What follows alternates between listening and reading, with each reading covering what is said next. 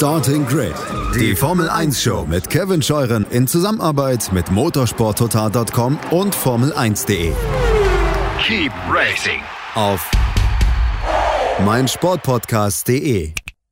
Einen schönen guten Tag und herzlich willkommen hier zu Starting Grid, dem Formel 1 Podcast auf meinsportpodcast.de. Mein Name ist Kevin Scheuren und ich begrüße euch ganz herzlich zur zweiten Ausgabe unserer Serie Vintage The Past of Formula One. In dieser Serie möchte ich euch jeden Monat eine Formel 1 Legende, einen ehemaligen Formel 1 Fahrer vorstellen, mit ihm sprechen über seine Zeit in der Formel 1 aus den Jahrzehnten von 1950 bis 2009. Das ist so mein Punkt, wo ich sage, okay, bis dahin möchte ich es erstmal halten.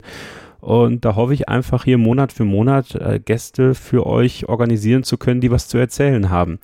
Wir hatten im letzten Monat Mario Andretti zu Gast und äh, direkt in diesem Monat geht es weiter mit dem nächsten zweifachen Formel 1 Weltmeister, Emerson Fittipaldi. Eine absolute Formel 1 Legende.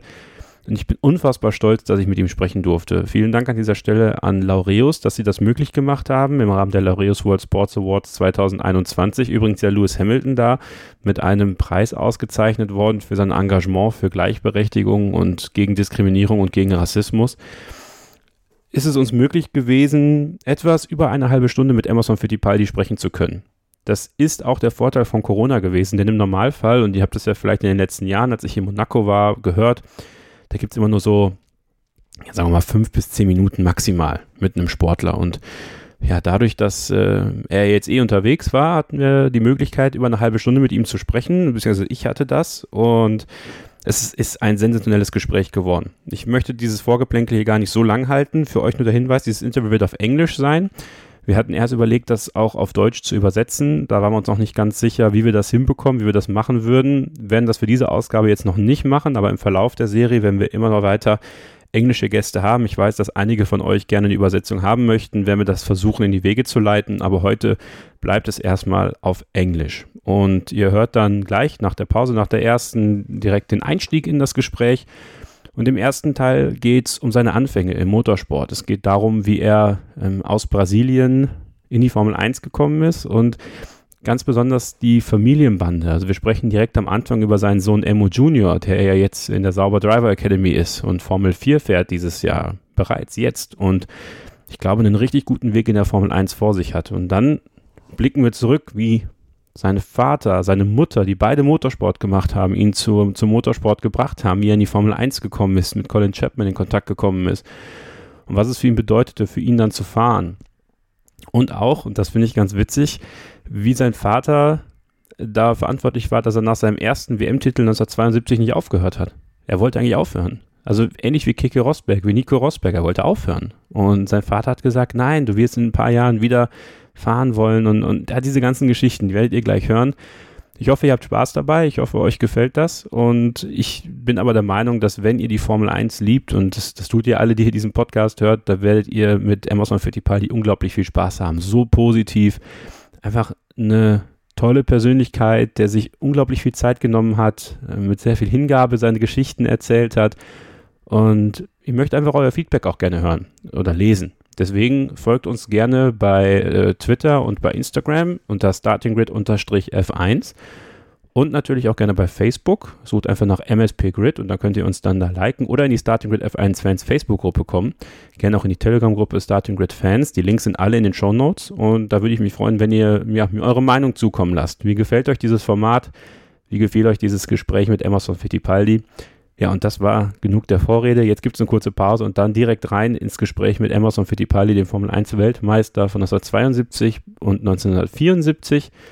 Und dann äh, werde ich das Ganze gegen Ende der Teile mal ganz kurz zusammenfassen, was ihr da gerade gehört habt. Und dann geht es an die nächste Pause und dann kommt das nächste Gesprächsteil. Zwei größere Gesprächsteile heute. Ja, und dann bleibt ihr jetzt dran. Hier bei Folge 2 von Vintage The Past of Formula One mit Emerson Fittipaldi im Rahmen von Starting Grid, dem Formel 1 Podcast auf meinsportpodcast.de. Hello Emerson, it's uh, great to talk to you. Hi, how are you? I'm good. How are you? It's the most important question right now. Good, good, good. You know, I've been, been traveling a lot in Europe. I arrived uh, from Denmark last night um, because Emo, Emo is going to race in, in uh, Formula 4. My son in Denmark, the, they allowed 14 years old and just about the last two weeks I was there testing. Let's let's talk about Emo Junior for for a second at the beginning. Um, what what are his prospects uh, in motorsport? Well, you know, he's um, this year he did okay in karting. Uh, he went very fast. He only did three races. Uh, do you understand karting? Okay. Yes, yes, yes. Of course. Okay is the top category of karting, yeah. And he was very fast. I was very pleased. And then I found out from my friends that in, the, in, in Denmark, you can race 14 years old, the Formula 4. It's a regional championship, mm-hmm. but it's a very good uh, learning. You know, the Scandinavian drivers are very good. They have very good tradition in rally and Formula One. Um, and we, we are going to do this Danish championship and karting this year. Uh, some of the European races, the World Championship of Karting, that's going to be in Brazil, if the situation allows to be in Brazil. For the first time ever, we're going to have uh, the World Championship in Brazil. Great. That'll be interesting for, for a lot of pressure for him to race in Brazil. Yes, absolutely. It'll be good. It'll be good. And then that's the program for Emo this year. Um, two weeks ago back to, to Denmark should be the first race. Okay. Okay. Uh, what what does it mean for him and for you that he's a part of the Sauber Driver Academy? I think um, you know he's very proud, very good, very happy uh, to be part of Sauber, um, and his dream to be a Formula One driver. I know it's very difficult. It's a lot of hard work, a lot of learning, and uh, you, you, know he's he's, uh, he's very motivated. He loves. For my three boys, he's the only one who like it. but but then but then you must be proud. You must be really proud that he wants to follow your footsteps. I'm very very happy, very proud. Is is a is a tough project, as you know. Motor race is getting more and more difficult. You have to find sponsors. You have to have support, and we are working hard for him to to be there. Uh, the Danish people uh, are helping us they welcome us to race there. I like it. Yesterday, his coach, no, the day before, his coach, Jan Magnussen, oh. was giving class to Emo. was very good, huh? very very good. So uh, you you are part of my. Was, uh, Magnussen was coaching better than the father. Oh really? For sure. oh, great. I told when he arrived there, Jan, I said, thank you, are here, and I can teach myself. so, uh, you, you, know, when, when I had the crash in Michigan, yeah, drive for Penske, Jan was my substitute. Oh, really? Yes. On the Penske team, yes, yes. I remember. So, so the circle is closing. Yes, yes. I told you, incredible coincidence. Oh, really? Now he's my Amos Junior coach. Oh wow! Um, and, uh, Jan's going to make a big announcement today. I don't know if you saw it. Uh, the, make a big announcement today, Jan Magnussen. Uh, the the he, will be driving with his son, with Kevin yes. in, in Le Mans. Yes, yes. I'm I'm really he looking was, forward to this. Yes, he was very excited. He told me Wednesday, ah, Emerson Friday, I'm announcing. I'm very excited that's be a fantastic experience, you know, he and Kevin driving together. Yeah, in, our podcast we talked about this a lot. So, so uh, I I didn't think that it would be happening so soon, but uh, I'm really looking forward to it that they that they are doing this this year. So, Emerson, you yes. are you are part of my vintage series, my my drive back to the Formula One history. So, um, we are seeing now the first steps of your son Emo Junior in in motorsport. How did you get uh, into motorsport? my father was a motor race journalist and uh, used to take me to Interlagos track. When I was five years old, I saw a race car going by and I said, well, one day I want to be a, a, a race driver. That's how I started in Brazil many, many years ago. And my father was uh, was uh, amateur driving. He raced as well, and my mother races amateur too. my mother raced a Mercedes in 1952. Oh, wow. On the 24 hours, another lady in Interlagos, and she finished ahead of my father. So, so it was given that you would be uh, participating in motorsport. Yeah, but the family loved it, and uh, and and by the way, my wife's family, mother of uh, in 1954, if I'm not going 53, first time I saw Porsche 356 was Interlagos and was the my wife's grandfather. That he's the biggest Porsche fan in the world. They always Porsche Volkswagen in Brazil. Yeah. And was the first Porsche to be imported in Brazil. And this is my grand grandfather from my wife's side. Was a racing family too. So he has racing family on both sides. So he he he will be successful. He must be successful well, one day. I, I, I hope he'll be better than the father. But he has genes from, from my wife too. Possibly my wife is stronger than me. I don't know. uh, so you were in Formula One from 1970 to 1980, which sounds a really short time, 10 years. But it was also uh, a very dangerous time in Formula One as well. So uh, let's get back to the beginning. How did you get into contact with uh, Colin Chapman for the 1970 season? I arrived in England in 1969 to drive a Formula Ford that I bought with my own money in Brazil. I was I was I was already building cars. I was building um, my history for. I, I make a very short, but when I was 14 years old, I started designing and building by hand a Formula One steering wheel, and I was selling to sponsor in racing. I had a business, it grew very fast in Brazil. I was selling to all Brazil a leather steering wheel, and I, I trade the mark Formula One at that time. And then I started building karts. I was racing my own kart and selling. The factory still until now. It's called Mini Kart. If you look in the Brazil history, a kart mini. And then a, a, a Volkswagen launched Formula V. I built the Formula V. I was selling to clients and racing myself and then I did the Fittipaldi Porsche. It Was the fastest uh, car in Brazil. Was in 1967, and then I decided to race out of Brazil. I bought a Formula Ford. I did well for three, four races, and then uh, Jim Russell Racing Driver School in Snetterton called me to drive a Lotus Formula 3. Mm-hmm.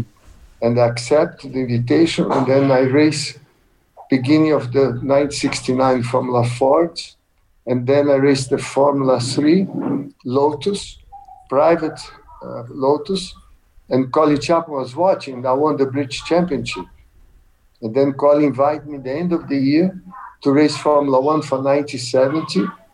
And I had no not enough experience. I told Colin, I said, thanks for the invitation, but I only would like to start in July 1970 I, and I want to do some Formula 2 races before because it was going to be too big the gap from Formula 3 to Formula 1. And he accepted. I did a few races.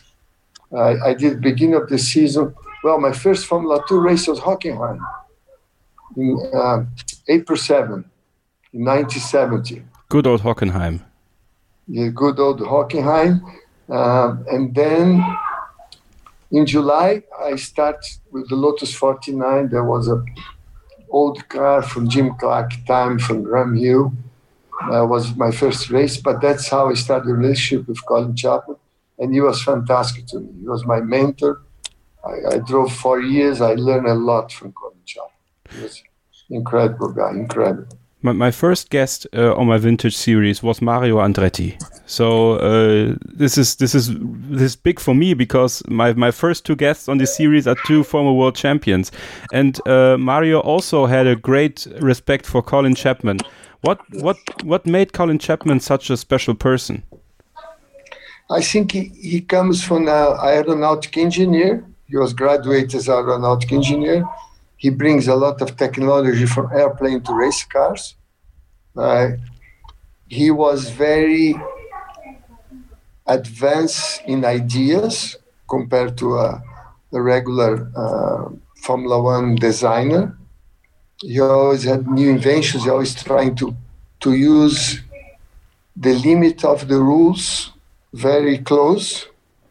Um, to me, he was a genius. And uh, at that time, I have no telemetry. And um, he had incredible like intuition to get the car right, working.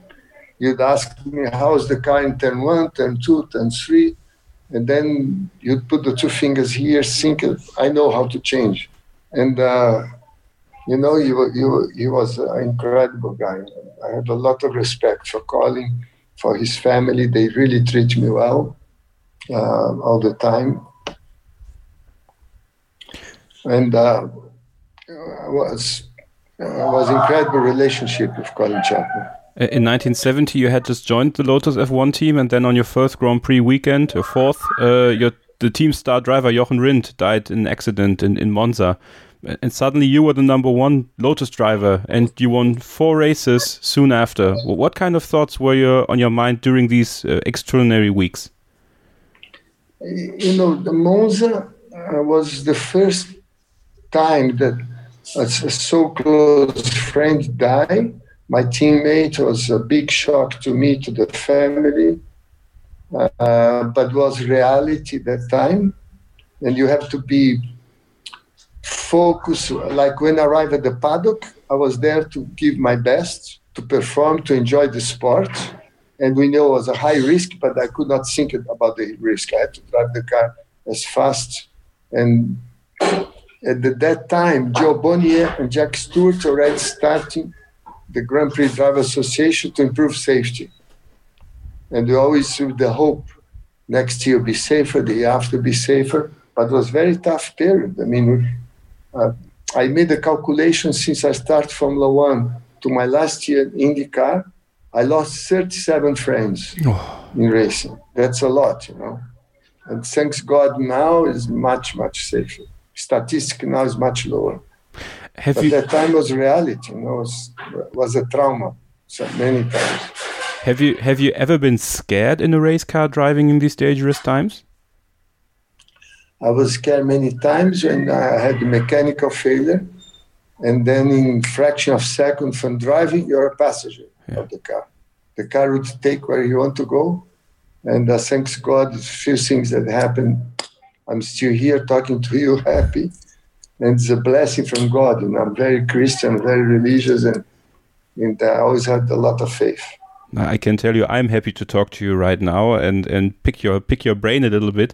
Uh, in 1972, uh, you became the then youngest Formula One world champion, 16 points ahead of legend Jackie Stewart uh, in in the Lotus. Was 1972 the perfect season for you? Yes, it's like I called, you know, to win the world championship, you have to have a perfect season. The team has to do a beautiful job. The car has to be consistent in any track. You have to drive well. Um, all the circumstances are behind you, positive circumstances. And that's when you can achieve the world championship. And by the way, when I when I when I won in Monza, I was living in Switzerland Next Monday, I went back home. I had lunch with my father, my, my brother. And I told my father, I'm going to retire from racing. My father said, 25 years old, I'm going to retire. I said, I said Dad, uh, I, my dream was to be Formula One driver. Now I want the world championship. What else I want in race? I have to stop. And then my father gave a very good advice to me. He said, the way I know you, the passion, the love you have for the sport. You can retire now, you'll be happy, but I'm sure one or two years you want to go back, and it'll be much more difficult to go back. If I would be you, I would stay. And I listened my father's advice and I stayed. And he was right. So you, you, sometimes you don't listen to father. At the end, you always have to listen to your parents. It's it's the it's the only thing. Yes, yes. So so you could have. Sometimes you don't like. it's the reality. so so you could have done the Nico Rosberg, uh, retire after your first world championship. Yes. yes. Wow. Like Keke did. Like Keke. Like Keke, yeah, of of course. Uh, in, in, 1973, you got Ronnie Peterson um, as your teammate uh, at Lotus. Um, what what kind of a teammate was Ronnie Peterson? Because I talked to Mario Andretti, of course, as well about uh, about Ronnie. So I want to take your opinion on him as well. Um, what kind of a teammate was he? What kind of a driver was he? Well, first he was my best friend in Formula One because I raced Formula 3, Formula 2, and Formula 1 against Ronnie together. I used to stay in his house in England, and he stayed in my house in Switzerland uh, with his wife. We are very close friends. Was one of the best relationship the two drivers teammates could have. It was completely open. The setup of the car, the idea. We never had one discussion between myself and Ronnie. It was the other way. I helped him, he helped me. I had a very good beginning of the season. I was leading the championship. And then from, I think, from the Belgian Grand Prix to, I don't remember, I never got any points, to Monza nearly. But was was a very good relationship with Ronnie. I love Ronnie. Uh, two years ago, I went to see the avant premiere in Stockholm, Superswede. I don't know if you watched the film. I, I haven't seen it no, until you have to watch. Okay, it's a great movie about Ronnie's life. It's called Superswede. Okay, I went to Stockholm with uh, his daughter Nina and my family. Emma was there to watch because you know it's not so much history, and I was very happy. I saw Ronnie's brother was there. It was good to see the family again. Uh, was Ronnie the, the biggest loss? I think so. For, as my friend, yes, close to me, yes. I, I mean, you feel everyone. Uh, the biggest trauma to me was Jo when he died in 71 in Brands Hatch because I, I, he was upside down. I tried to help him to get out of the car, and I saw a little flame behind the helmet. He was moving the head. I, when I got close, the car exploded, melt my visor, and I was like uh, I, I, was frustrated because I couldn't do anything. I see my, my friend dying in front of me, and the, the fire extinguisher was small. The marshals was good, but the little fire extinguisher made nothing. That was part of racing. That was the biggest trauma to my memory. That was horrible, no. But Ronnie was close to my heart because I was always with Ronnie. It's uh, very tough. So, jetzt geht's mal ganz kurz auf Deutsch weiter. Äh, das war der erste Teil des Gesprächs mit Emerson Fittipaldi hier bei Vintage The Past of Formula One.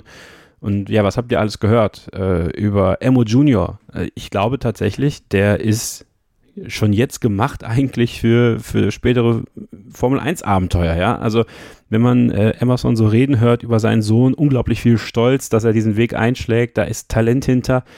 Hab mir letztes Mal ein paar Aufnahmen angesehen von ihm. Das ist äh, ein richtig talentierter junger Fahrer, der, wie ihr es gehört habt, von Jan Magnussen trainiert wird. Ja, Jan Magnussen, der mit seinem Sohn Kevin, ehemaliger Formel-1-Fahrer, letztes Jahr noch für Haas gefahren, äh, bei den 24 Stunden von Le Mans teilnehmen wird. Und ähm, ihm ganz interessant zu sehen, dass ähm, Emerson wirklich sehr, sehr behutsam mit ihm umgeht, aber auch schon merkt, dass da was ist und dass da was heranwächst, was er ja auch fördern möchte. Und es ist total schön zu sehen. Wir hatten das Gespräch über Zoom geführt und wir hatten beide das Video an und er saß im Motorhome, war mit seinem Sohn unterwegs und das ist einfach eine Familiengeschichte und äh, diese Familiengeschichte zieht sich einfach durch das ganze Leben von Emerson Fittipaldi, wie ihr das auch gehört habt, das äh, zu hören, wie sein Vater und seine Mutter, die beide im Motorsport aktiv waren, ihn zum Motorsport gebracht haben, wie er aber auch selber gearbeitet hat dafür, ja, das mit den, mit den Lenkrädern, die er gebrandet hat und womit er sich ja so ein bisschen auch reingezeckt hat in diesen, in diesen Sport. Und später dann seine ersten Erfahrungen mit Lotus, mit Colin Chapman zu hören, wie viel Respekt er für diesen Mann hat. Ja, das sind, das sind tolle Geschichten. Und dann, wie er 72 Weltmeister geworden ist, ja, ähm, sensationell Weltmeister geworden ist eigentlich. Also ähm, er hat wirklich im Lotus alles rausgeholt in diesem Jahr. Der jüngste Weltmeister der Geschichte bis dahin, äh, Jackie Stewart auf Rang 2 verwiesen. Ja, und einfach, glaube ich, mit äh, Ronnie Patterson auch einen Teamkollegen gehabt, der ihm 73 das Leben dann ziemlich schwer gemacht hat. Und im nächsten Abschnitt sprechen wir dann über das Ende bei Lotus, den Wechsel zu McLaren für das Jahr 1974, wo er dann auch Weltmeister geworden ist, drei Punkte vor Clay Regazzoni.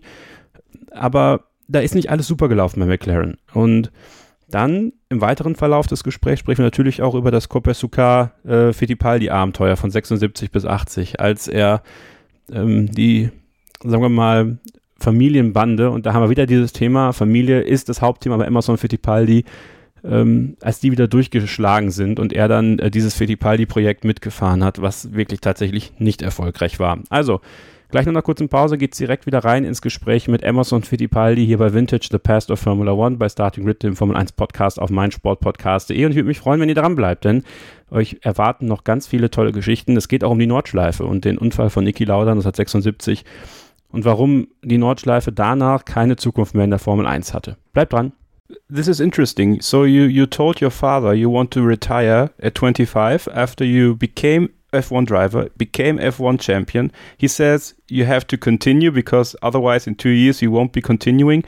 What what what? No, I want to go back. He's saying two years you're going to back. And yeah, yeah. Difficult to go back again. More difficult than if you continue. Yeah, but but what what about the safety uh, the safety concerns? He his son was driving in Formula One. He he saw so many people die in Formula One. Did he was he never scared that his son would be dying in in a car like that? My father was uh, was who bring me to racing. He knew the risk. He loves racing too, and he said that's your life, and you love so much. I know you cannot stop. You're going to continue and, uh, you know, uh, in 1972, the Grand Prix Driver Association, that was at that time was still Jo Bonnier. I think Jo Bonnier got killed in 71 or 72, I don't remember, in Le Mans. He, he was driving his own team. But that time, the Grand Prix Driver Association was a strong body, fight against security to improve the tracks rescue team to improve the medical system, to improve the driver's equipment, and to improve the cars to make a, a Formula One chassis more more safe. And then there was always, you know, I, I did a lot of track inspection all over the world. I was flying to try to improve the track safety. I was uh, was a lot of fights to improve safety, and there was always our hope motorists getting safer. It's going to get safer. Now it's safer. Always, always when I see Jack, you know, uh, the safety of today owns a lot to Jack Stewart's effort. Um, let, us talk about and Jo Bonnier and Jo Bonnier. Uh, let's talk about the 1975 Spanish Grand Prix then in, in Montjuic. It was the only time uh, Formula One wanted to drive there, but you, as the reigning world champion, didn't take part in the race to protest against the catastrophic safety uh, features at the track. Was it the only time in your career that you actually had second thoughts or doubts about a race or a racetrack? And did you have the impression that uh, things changed after this? No, when I, when I arrived there, I jogged on Thursday afternoon, I jogged on the track and I saw the, the, the barriers uh, with wire, with no boats and I say, how can you race with trees, posts, people, public, public park? And then was a big fight with Balestre. That was my biggest fight with Balestre. And then uh, they say, well, amanhã is going to make it. Tomorrow is going to happen the safety. Tomorrow we improve the track. It never happened. I call, I, I, I had a, a Marlboro, Philip Morris had a motorhome. I called the drivers on the motorhome. I said, listen, guys, I'm not going to race here. This, this is beyond the risk that any race driver today has to take. This is a, a stupid risk, and uh, I, I, cannot accept. And then Balestre hear that he come to me and say, Emerson, if you don't race, we are going to impound the McLaren transport, and you are not racing Monaco. McLaren is not going to race in Monaco. And then I told Teddy Mayer, who's the team manager, I say, Teddy, uh, what I'm going to do, I do minimum laps for qualify. There was a rule. You have to do like three or four laps to be able to qualify. I did Saturday afternoon. I start the Grand Prix. I, I went out in the start very slow, in, and then I pick up a plane to Geneva. When I arrived in Geneva airport during the race, the, the, the TV was, uh, the, the Swiss TV was waiting at the airport and I saw that they were going to interview because I left. And then, then they said, you know what happened? I said, no, I just arrived now. Well, Rolf Stommelen got killed. and another three person. And I was shocked. And uh, by the way, Balestre suspended me when I left uh, Barcelona for three Grand Prix because the Brazilian FIA guy told me afterwards. And then when the, there was the crash, he took the suspension off. Typical Balestre, you know? Oh, wow. Incredible. This is really incredible. And then Ayrton fight the Balestre, a lot of people. um, so if let, let's talk about the Nordschleife, the Nürburgring. Um, 1976 was the last time they drove there. Um, we, of course, because of the accident uh, by Niki Lauda as well. Um, safety wise, how was the Nordschleife back then? you know, the, the track to me, the standard of safety, was okay. The, the biggest problem we had that time was, as you know, it can rain one side and be dry the other side. And if you come in slicks and big rain, because it's so long the track. But the track itself, if you look in 1976, the barriers, the protection, the track was like any other track in the world, just too long. And then the risk of raining was a big problem, my opinion, because it's slick tires. Uh, and Nick's crash, I, I, I helped to get Nick out of the car. I was one of the guys that stopped. I was driving the Cooper. Uh, his crash could be any other track in the world, same crash.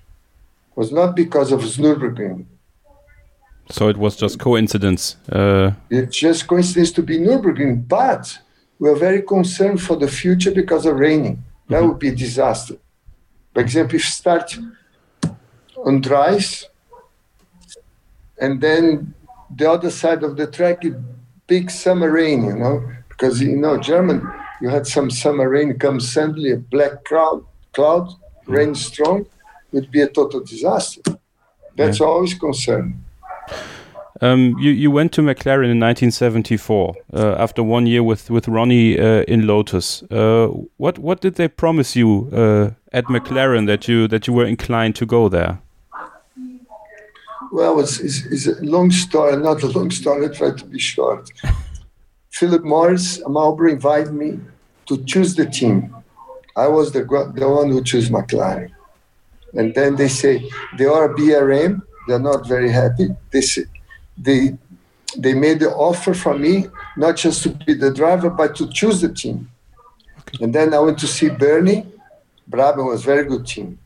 I went to see uh, Ken Tyrrell was another very good team. And I went to see McLaren. And what I like McLaren, they are very young people, most of them New Zealand. The M23 was a very good car. They never won the world championship. They, they are very enthusiast team. And, and then I went back to Switzerland, and Philip Morris was in, still in Lausanne, Switzerland, where I, I live. I went back there, I said, I choose McLaren, go McLaren, they accept. And uh, was right. I mean, the, I have very good memories from McLaren. They're very good people, very hardworking. Um, Ted Mayer was an American lawyer, was the owner, and he was very good in organization, logistic. Um, before every Grand Prix, we try to get the best suspension geometry, the best aerodynamic, the best wheelbase for the cars. McLaren is always working hard between Grand Prix to improve the car.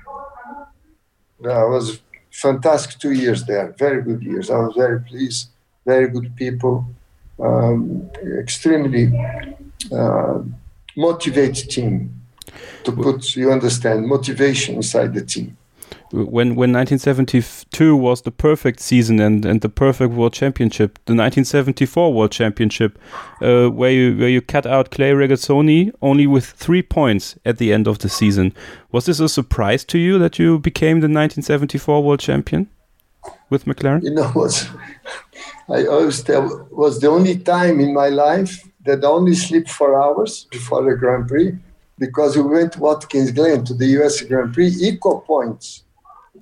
And then on the grid, the car wasn't good. I, I start next to Clay. I look at the Ferrari. the Ferrari mechanics could not look at the McLaren mechanics. the McLaren mechanics could not look. And then, and then uh, and Clay was another very good friend of mine. I always, you know, I raced many years in Formula Two with Clay, Formula One, everything. And then I'm the night before I said, "Can uh, you imagine? We are equal points tomorrow. One of us is going to be world champion." Tremendous pressure, more than Indianapolis. I mean, I only slept four hours. Normally, I sleep well before the Grand Prix. And I only slept four hours. Was a, what I call total pressure on the Grand Prix driver was that night. And and and what what kind of feeling was it when you when you went over the line and you knew you are the world champion? I was so so happy, so excited that happened. Uh, was a very good work for McLaren team the whole year, uh, working very hard uh, beginning of the year, the, the M23 was very uh, bad on bumping tracks, and they changed the complete the geometry. They changed the suspension was better, and uh, was a very tough championship, different from 72. Was much more hard work to win, and Ferrari was running very strong that year, very very strong. And then next year, I think Niki won and I was second, 75. Um, was Clay Regazzoni one of the most underrated drivers uh, in your time in Formula One? He was fast, but I would not say underrated. But he was a very always a very high risk driver next to you. yeah, so don't get too close. we knew Clay was very fast. He was always very fast since Formula Two. Who? But he was um, always. You have to be careful. You know, with Clay was difficult, not easy. Who was the most underrated driver during your time in Formula One? Underrated driver? I, I don't remember. There was. Or would you say there was there was one driver, looking back in hindsight, that you would say he could have been, should have been, would have been world champion if only he was in a better car? Well, one guy who was uh, extremely talented but had very good cars nearly won the championship was the Argentina Carlos Reutemann. He was extremely fast. Another good friend of mine. The other day I talked to him. He was like a senator in Argentina. I called him a month ago. I'm uh, always happy to talk to him. He was extremely fast driver. He was like, like you say in English, world champion material. Mm-hmm. You know, he could be a world champion for sure, and but never happened to him. Uh, in 1975, you became second, as you said, in McLaren. For 1976, you changed team to drive for your brother, Copersucar. You, you, you mentioned it. What did you see in the family project that made you take the risk of switching the teams, and did you consider it a risk at the time? I consider the risk for sure. I love, like I told a, a little bit of my history before going to Europe, of building. You know, we were building from kart to a Fittipaldi Porsche uh, prototype. It was beautiful. I don't know if you saw the picture. Did you see? I did it. Yes, I, I, I researched. The Fittipaldi Porsche. Yes, yes, I saw it. Of course. In 1967 was we broke the lap record in Interlagos by seven seconds from the second fastest car. It was extremely fast, and we love to do. And then with Embraer, the airplane company in Brazil, was Embraer just starting. They help us on develop all the aerodynamic on the car and it was like a, a dream. And then was very tough four years. We, we worked very hard. I worked very hard. The best result was the Brazilian Grand Prix, and I finished second, 78. And the last year, because the Formula One team is who is building the car, who is behind the project. And the last year, 98, I had I hired Keke Rosberg. He was the best driver in uh, Canada and in American Formula B was like a Formula Two of America. He was winning everything, and uh, myself and Peter was Peter Warr was the team manager, and uh, we were looking for a very fast driver. We say, why we don't get this Finnish guy who is young, winning everything in America, and we hire Keke. And then Harvey Postlethwaite, our chief design, and the, the junior design was Adrian Newey. I don't know if you knew that. Oh, really? I didn't know yeah, that. it was the first job. was with me. It, oh, that's and then great. We had the best car in July. already part of all the aerodynamics being helped by Adrian. Yeah. Harvey Postlethwaite, our chief designer, had very good people. And see now the Fittipaldi team is going to be strong. We're sponsored by Skol. And then they had the problems in Brazil, Skol. And in July, I received a conference call. I said, we cannot continue the Formula One team. Oh. And I had the best people. Oh. Peter Warr, I don't know if you remember Peter Warr. Mm-mm. Peter Warr was the team manager for Lotus since Jim Clark up to, to Mario Andretti. And then I hired Peter Warr. And then I, had, I hired Keke Rosberg. And, and Adrian Newey. Wow. So you, you, you Hall of Famers, Hall of Famers in, in your team. So what, what would you say that if, if the Copersucar Fittipaldi project would have continued, what, what would we you had say? no more sponsor that year from Brazil. No, but if it, it would have continued, if you would have continued, what could you have achieved? we have the best elements. Yeah, I mean, I will not say the best, but on top three, four teams in the world, we are with the people behind. That's the Formula One team is who is behind you, who is working. It's not, it's not the person who owns the team, but who is the team behind you. And I had a fantastic team behind. Then when they, I had, I received this call from Brazil Monday, was uh, beginning of August, just before the German Grand Prix, and actually qualify first time with the new car we qualify. I think Keke was fourth and I was sixth. In Hockenheim, we have no testing on the car, out of the box. And then I had to call them, say, listen, we are out next year. I had to tell six months before. We cannot continue. It was, a shame. Oh, such a a such a disappointment. Um, Yes. How, how did how did your colleagues in the paddock react when, when they heard the news? Well, the, you know, for sure, the Keke, the whole team was very disappointed. We could not with the best car ever that I had, and we had to stop. It was very disappointing to everybody, to everybody. Can you can you tell us a little bit about uh, the atmosphere in Formula One when you were there those ten years in the seventies? In the media, we always see uh, like James Hunt celebrating, partying. It's it's what you see in in in television. Was it really this uh, this kind of a party society in reality, or is it a little bit too romanticized for the for the people today? No, no, I think was was a different ambience because the uh, the, the high risk of racing creates a ca- camaraderie. I don't know if you understand camaraderie. Uh, We're friends outside of the car. camaraderie. Any any second one could not be there anymore. Uh, we are tremendous dicing on the race as a sport. Outside of the sport, a very good friends. The circumstance that time was easy. Uh, out- out of the cockpit, or there's more jokes, more friendship. Uh, we didn't have telemetry, we didn't have all the electronics, we didn't have all the analytics that you have today that demand so much uh, hours of after practice for the drivers, for the engineers to, I call the analytics of Formula One now is, is incredible. We didn't have that.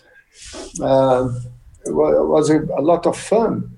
You know, there was James Hunt, who was very fast. Uh, uh, I like James a lot. He was a very good friend of mine as well, and it was fun to be with James. And it, there was more, what I say, a more romantic time, more exotic time. You know, to give an example, I had always big celebrities coming to racing, and we, you know, uh, David Niven used to come to the Monaco Grand Prix with me. He was a big star, English big movie star. Um, Elizabeth Taylor used to come to race. Grace Kelly of Monaco. you look, and uh, my best friends outside the race was George Harrison. Oh wow! Uh, if you look on the YouTube, uh, when when I had the big crash in Michigan, uh, George made uh, a song to, to, for my recovery. oh, that's And if great. You open now, it's called George Harrison Emerson Fittipaldi song. You you I will look it up. and and then you see it was a different different life than now. You know, there was it was more glamorous than now for sure. The drivers had less PR around you. I could say anything I like. By example, what, what you mentioned about Barcelona, I had all the uh, the, the Philip Morris countries for a big dinner there. And I decided not to race. And I, Saturday night, I went to this big dinner from Philip Morris. I said, listen, guys, you come from all over the world.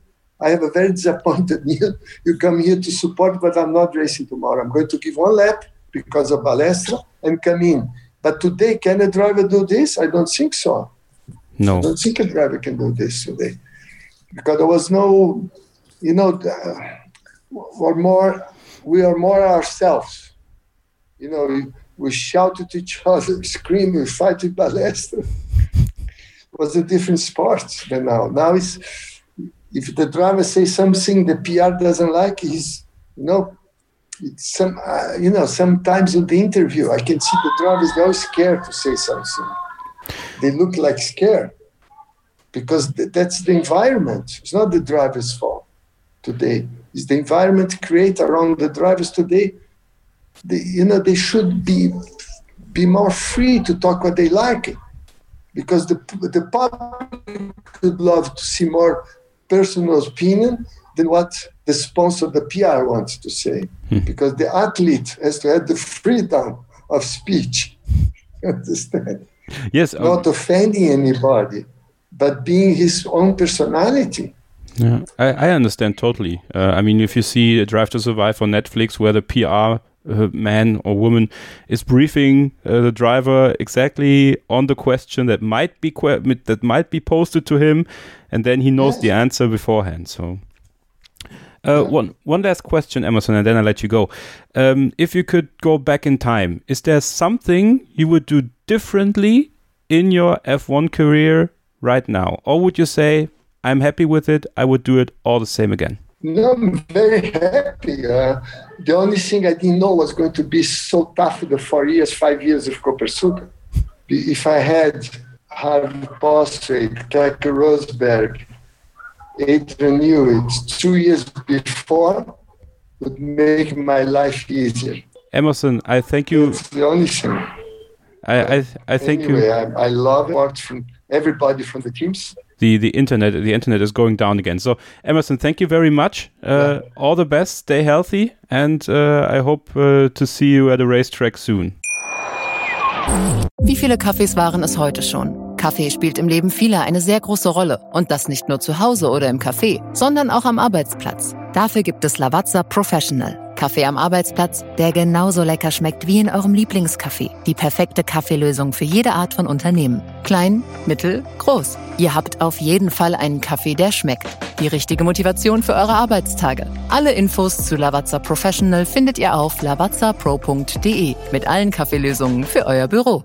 Ich habe mich natürlich schockverliebt, weil die war wirklich ganz, ganz klein. So begann die Mensch-Hund-Beziehung zwischen Christina und Tierschutzhund Frieda. Und wie es danach, nach dem ersten Moment der Verliebtheit, so weiterging und welche Klippen es danach zu umschiffen galt, das hört ihr in der neuen Ausgabe von Iswas Dog, dem Podcast für harmonische Mensch-Hund-Beziehungen. Ist was, Dog? Mit Malte Asmus. Überall, wo es Podcasts gibt.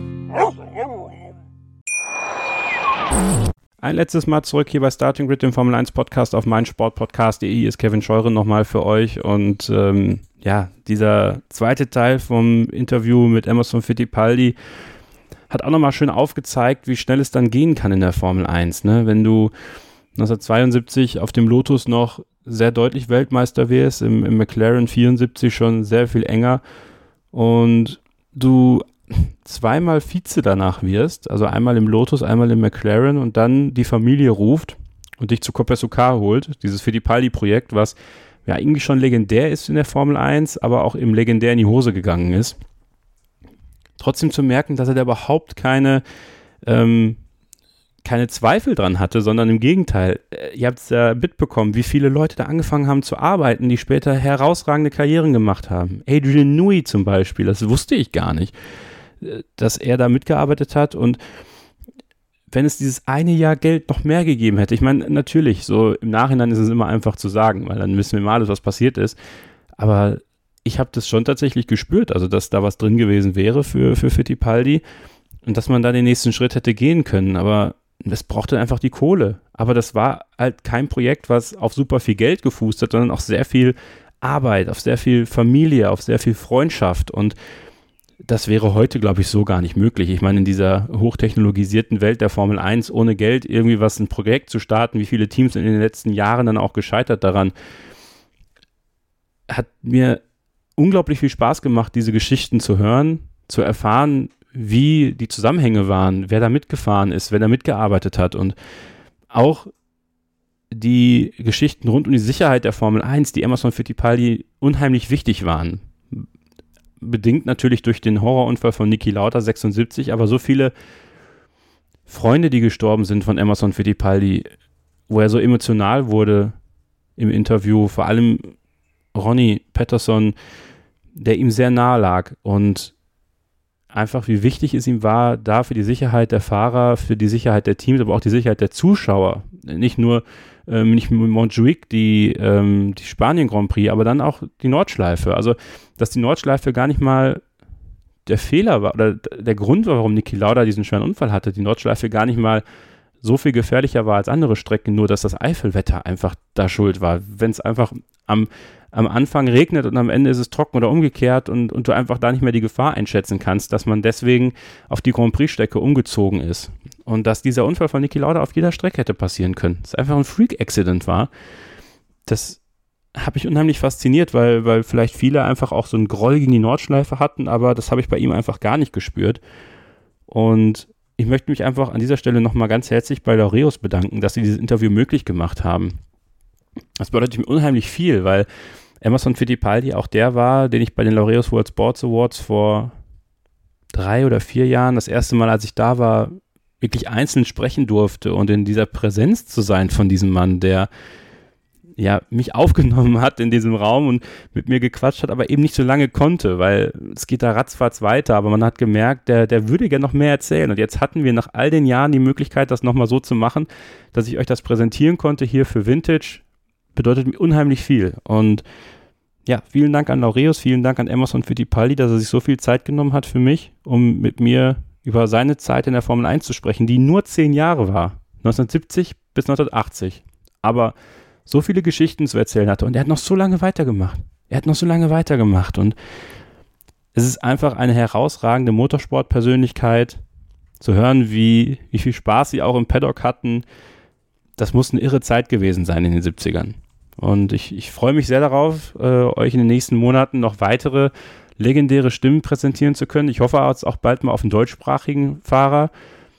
Und ja, bin einfach gespannt auf euer Feedback. Ich hoffe, dass euch das gefallen hat. Für jeden, das für den es jetzt ein bisschen schwer verständlich war, tut es mir leid. Ähm, wir werden aber daran arbeiten, in den nächsten Monaten dann auch Übersetzungen am Start zu haben, sodass wir da hoffentlich niemanden mehr ausschließen.